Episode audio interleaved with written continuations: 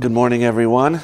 God bless you. Thank you so much for tuning in to our live broadcast. I'm Jason DeMars, and we're going to continue on our subject of the training of ministers. This is part eight. If you haven't watched the rest of them, that's all right. You'll still get something out of this, but um, go back. I encourage you to go back either on Facebook or YouTube, and you can watch the rest of them.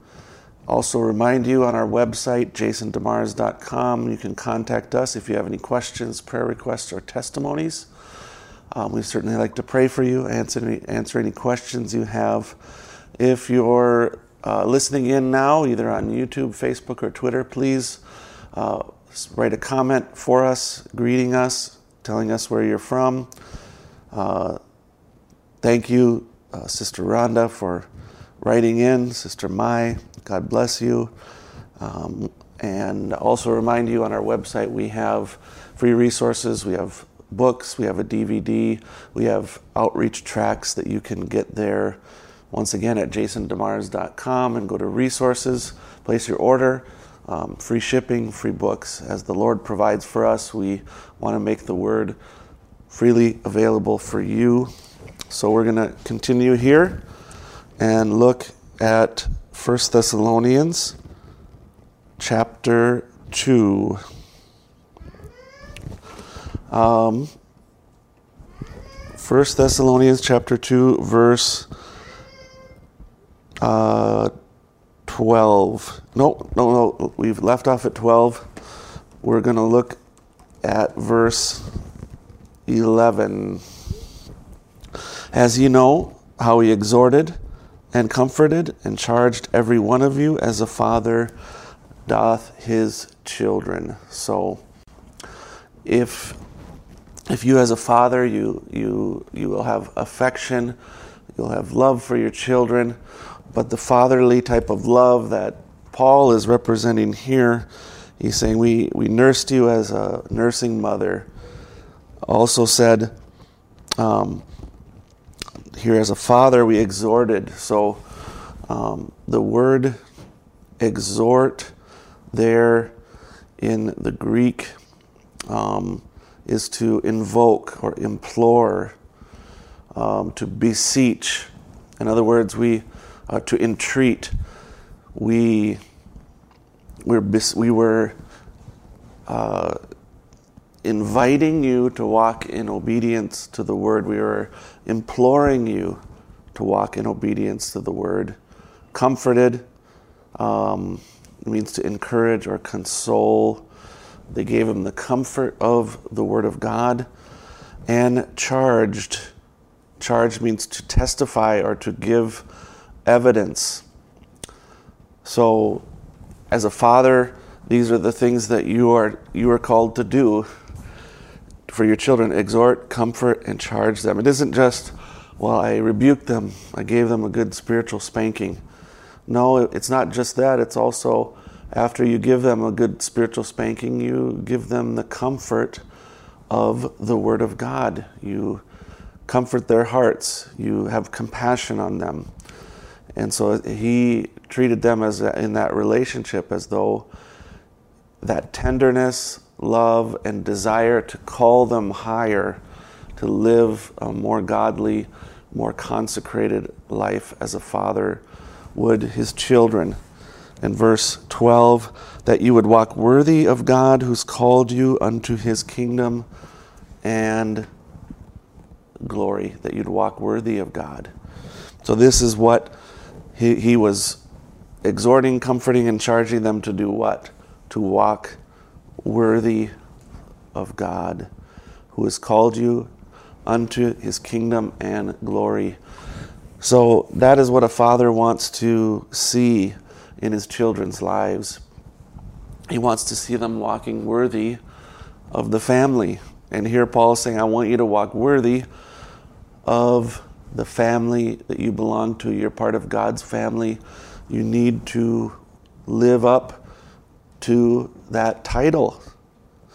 Worthy speaks of the word appropriately. So that we would walk in a appropriate way of being children of God. And so that, that is our purpose, that is our drive as ministers, is we, we want to exhort, comfort, and, and, and charge, give testimony to the people so that they would walk worthy of God. Verse 12 For this cause also thank we God without ceasing, because when you received the word of God, which you heard of us, you received it not as the word of men, but as it is in truth the word of God, which effectually worketh also in you that believe. Paul's life before the people testified to the fact this isn't the word of men, this is the word of God. That is what our lives need to testify of, not only through supernatural, but through our character. The kind of character that we exemplify should exemplify that this is not the word of men, it's the word of God.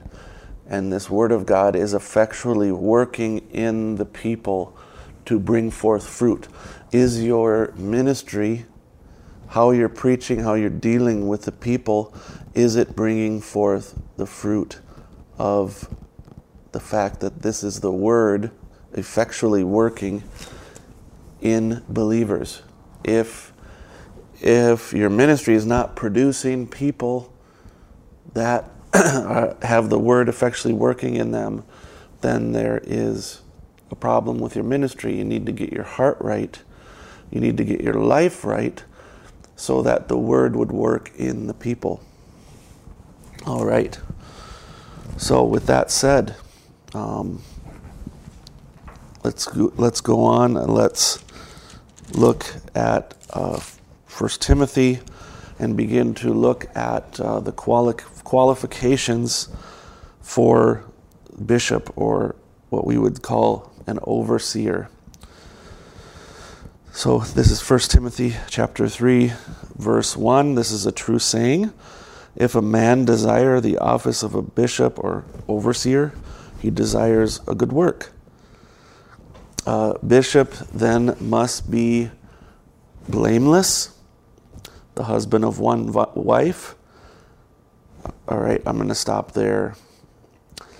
So, the overseer has to be blameless.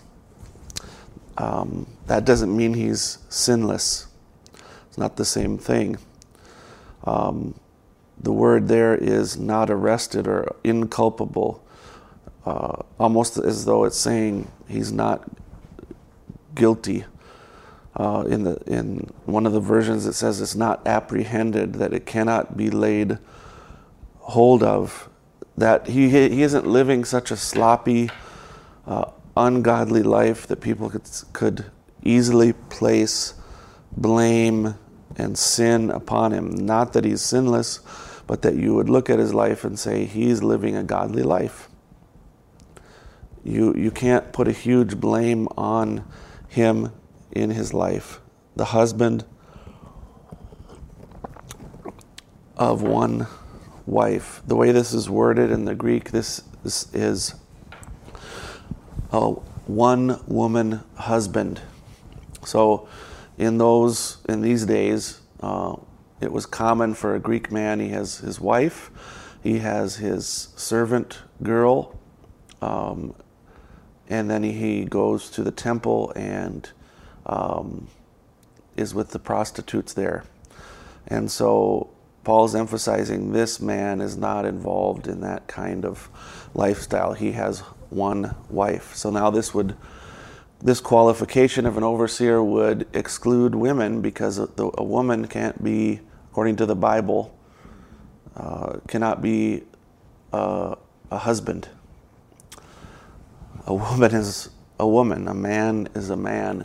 So, the quali- one of the qualifications of being a an overseer is you have to be married, and you also have to have um, only one wife. You can't be divorced and remarried, divorced and remarried, divorced and remarried. You have to have one wife. You've been faithful to to to her and her only, and uh, not not meaning that you wouldn't have sin in your past or something like that. But since Christ has changed you, you've made everything right. Now you're fully and completely dedicated to this one wife. Vigilant. Vigilant. The word vigilant there in the scripture means to be circumspect. Circumspect means, uh, speaks of you uh, examining carefully. You, you plot forward in your life with care, with reverence, following the leadership of God. Um, very watchful and very mindful of what's going on around you.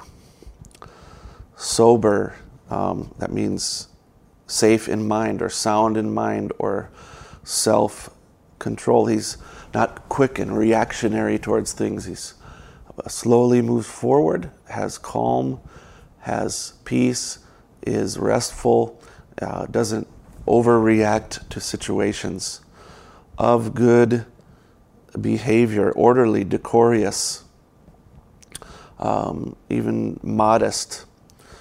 So, um, this speaks of you know, not only the way you dress outwardly, but how you order your life. You're, you're careful the way you order your life, careful the way you present yourself to the public, orderly, uh, given to hospitality.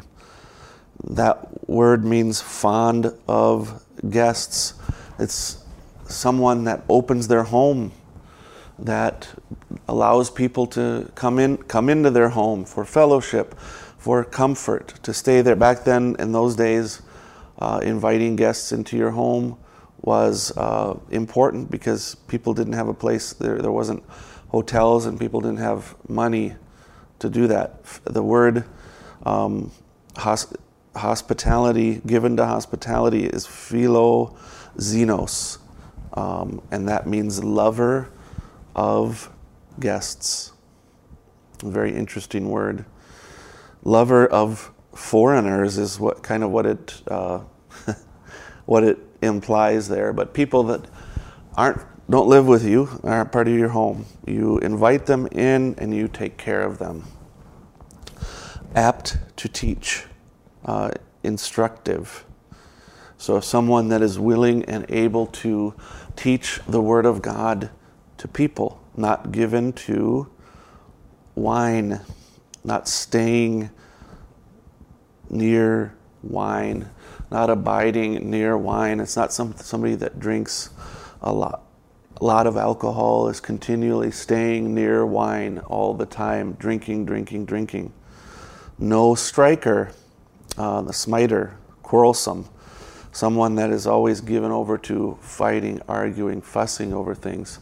No, they avoid fighting, they avoid struggling over things. They speak the word of God, they speak it plainly. If they need to prove their point, they'll do it, but not in an argumentative way. Uh, not greedy of filthy lucre or sordid gain. They're not looking. They're not looking after they're not looking for money, they're not looking for their own wealth, they're looking for the wealth of others. They're tr- you're trusting that God will provide and meet every need that you have. You're not looking to man to meet your needs. You're not saying, well, if I can get more people in my church, I'll have more tithe money. No, that's not the heart of what uh, a godly minister would have. Money is not in his mind. He knows he's entrusted to God and God will provide for him. But patient. Um, so this word speaks of being mild, being gentle, um, not being uh, harsh and rough, but being gentle. There's times and places we saw before as a father charges his children. But even as in, in that, there's this patience that they would have with the people not a brawler. In other words, he's, peace, he's a peaceable person, not covetous. He's not, uh, not, again, not greedy, not looking for other people's goods and possessions to carry them as his own, but he's looking and simply trusting himself completely to God. So we've gone a little bit long there. I'm going to call it quits on this. Um, this live session. So, if you have any questions, prayer requests, or testimonies, you can contact me through any social media that you're listening to or through jasondemars.com. May God bless you.